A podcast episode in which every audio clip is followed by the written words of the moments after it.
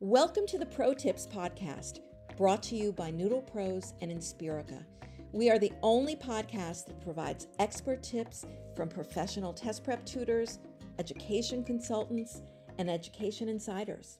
I'd like to welcome Curtis Rutherford, who's been a tutor for over 12 years in New York City. He is a writer and an improv comedian, and I'm very curious as to whether he can make deconstructing probability and data collection on the SAT funny. Curtis, what do you think? Thank you, Lisa. No, I can't. This is not going to be funny at all.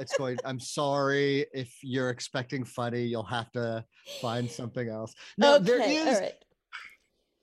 Why did you pick these two topics? Because I wanted the least funny topics ever. I wanted to see what's the smallest. No, the reason I picked these two topics is they are very strange, small topics that the SAT likes to test that if you've studied them if you've studied them in class, you've probably done like whole chapters, and there's many, many formulas and many things to remember. Or if you haven't studied them in class, they are completely mystifying.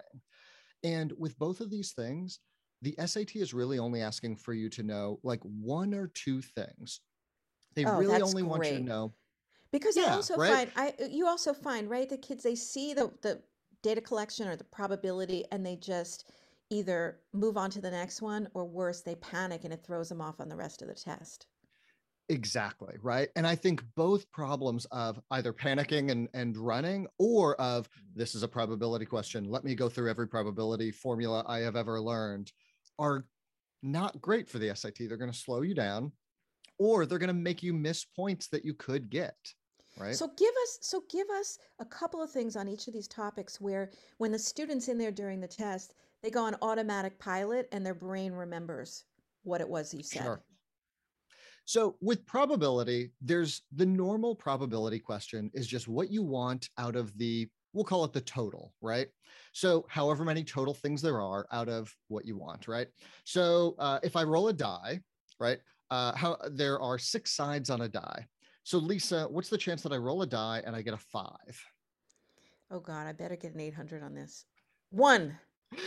Exactly. So I've got a 1, 5. Now that is what I want out of how many total sides were there, right? So what's that total fraction? 1/6. Exactly. Oh, right. Thank God. Now that's fantastic. Now that's the normal probability question, right? Okay, great. We've one thing we want out of 6 total. They also like to do this with like marbles or choosing people out of a group, right? If I have 3 red marbles and 5 green marbles, right?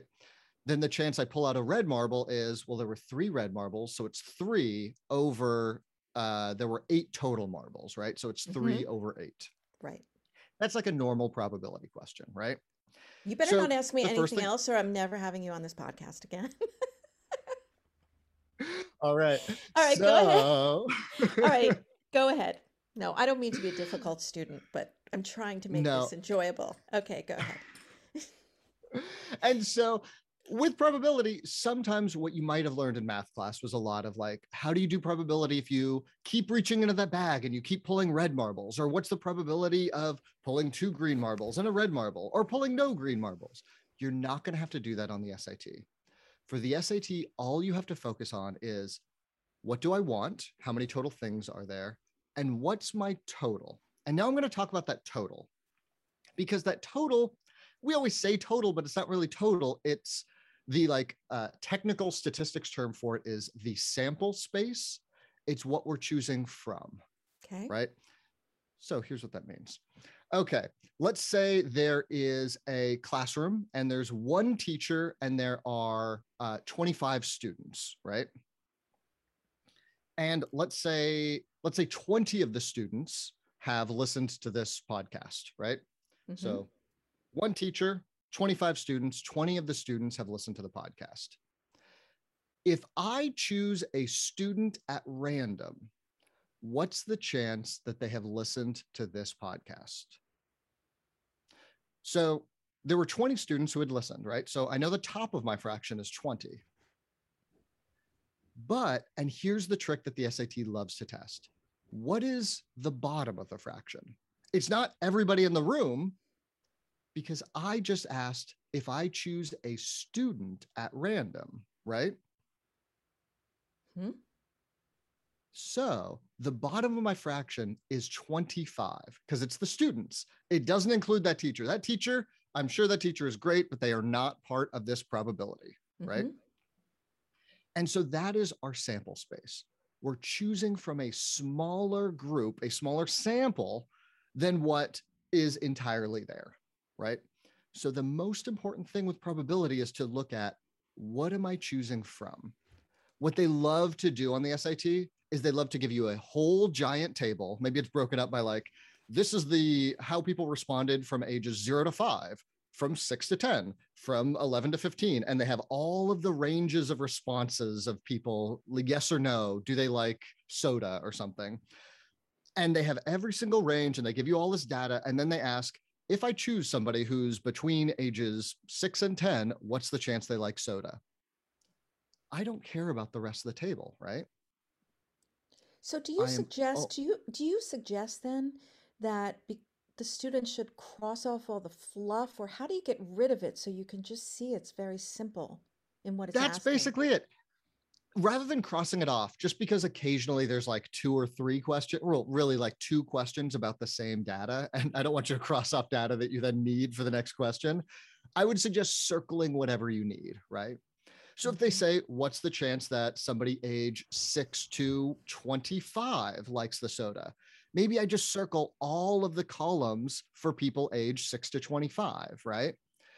If they ask, what's the chance that people in the 3 cities closest to New York, right? Maybe I just circle the cities closest to New York, and I am just focusing on that data, right? That's great.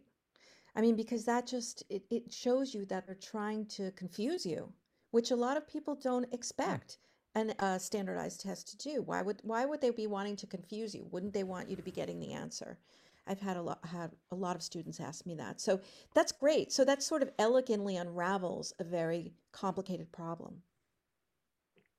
Yeah. And the nice thing is, that's pretty much all they ask with probability, right? Like with the ACT, they will sometimes ask more difficult probability questions. But with the SAT, they really just want to know, are you looking at what we're choosing from? That's it.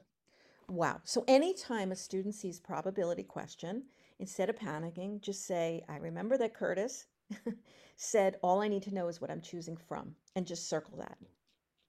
Exactly. Great. All right. Now let's do data collection. Okay. So there's a whole set of problems on the SAT where they love to give you a big paragraph and every answer is like a full sentence. And these look like reading passages questions. They're so long. They're often things like 400 people in a local city were asked whether or not they prefer, hot dogs or hamburgers. The data collector, blah, blah, blah, blah, blah. And it goes through everything of like what percentage like this, what percentage like this, maybe a margin of error, that sort of thing, how they picked the people, all of that stuff. And then they're going to ask generally one of 2 questions. They're normally going to ask something about like, was the sample representative? Or another version is like, what can we apply this sample to?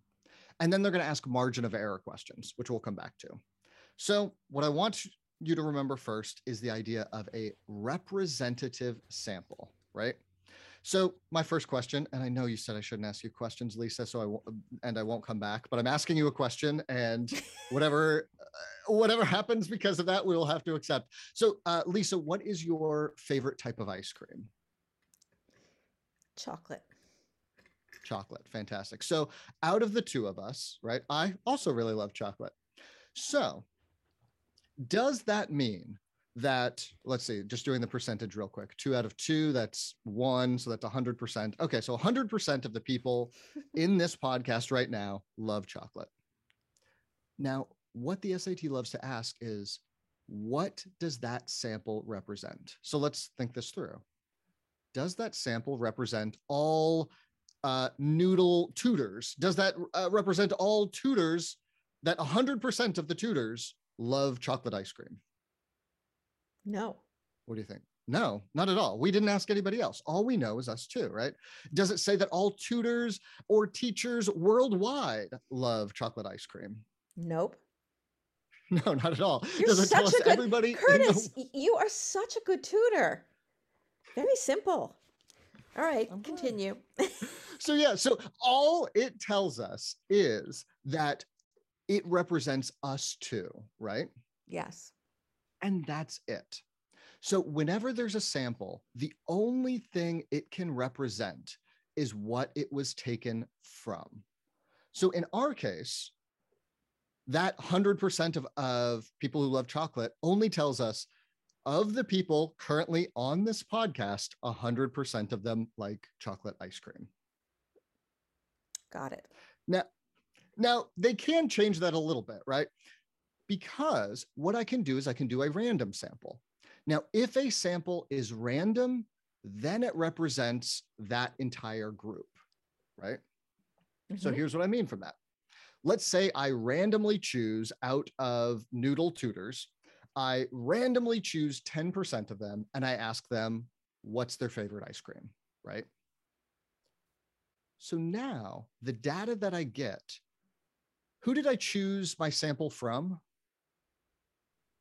All the tutors. All the tutors at Noodle, right? Right. Yep. Which means the data that I get is only applicable to the tutors at Noodle. It doesn't tell me anything about tutors in general, not the rest of the world, not football players in Akron, Ohio, not firefighters in India. It only tells me about tutors at Noodle, right? Because that's what I pulled my random sample from. So whenever they ask about a sample, if they say, what does this sample, what do the results represent? Ask yourself, what did they pull the sample from? That's all it represents.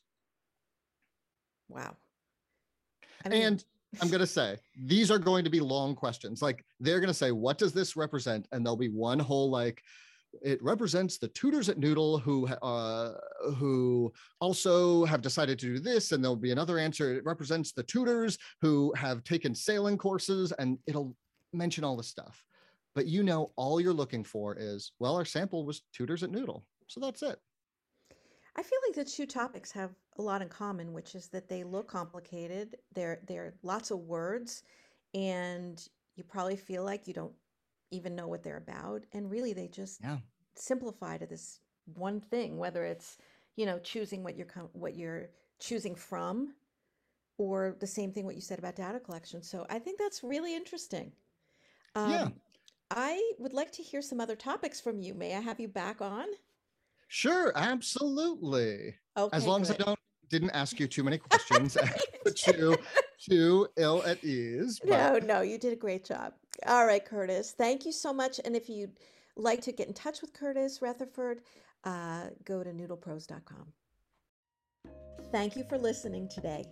To learn more about Noodle Pros, Inspirica, or our guests, reach out to us at 844-663-9484 or noodlepros.com or inspirica.com. This is Lisa Jacobson wishing you happy learning. Come back next time for another inside expert and even more pro tips.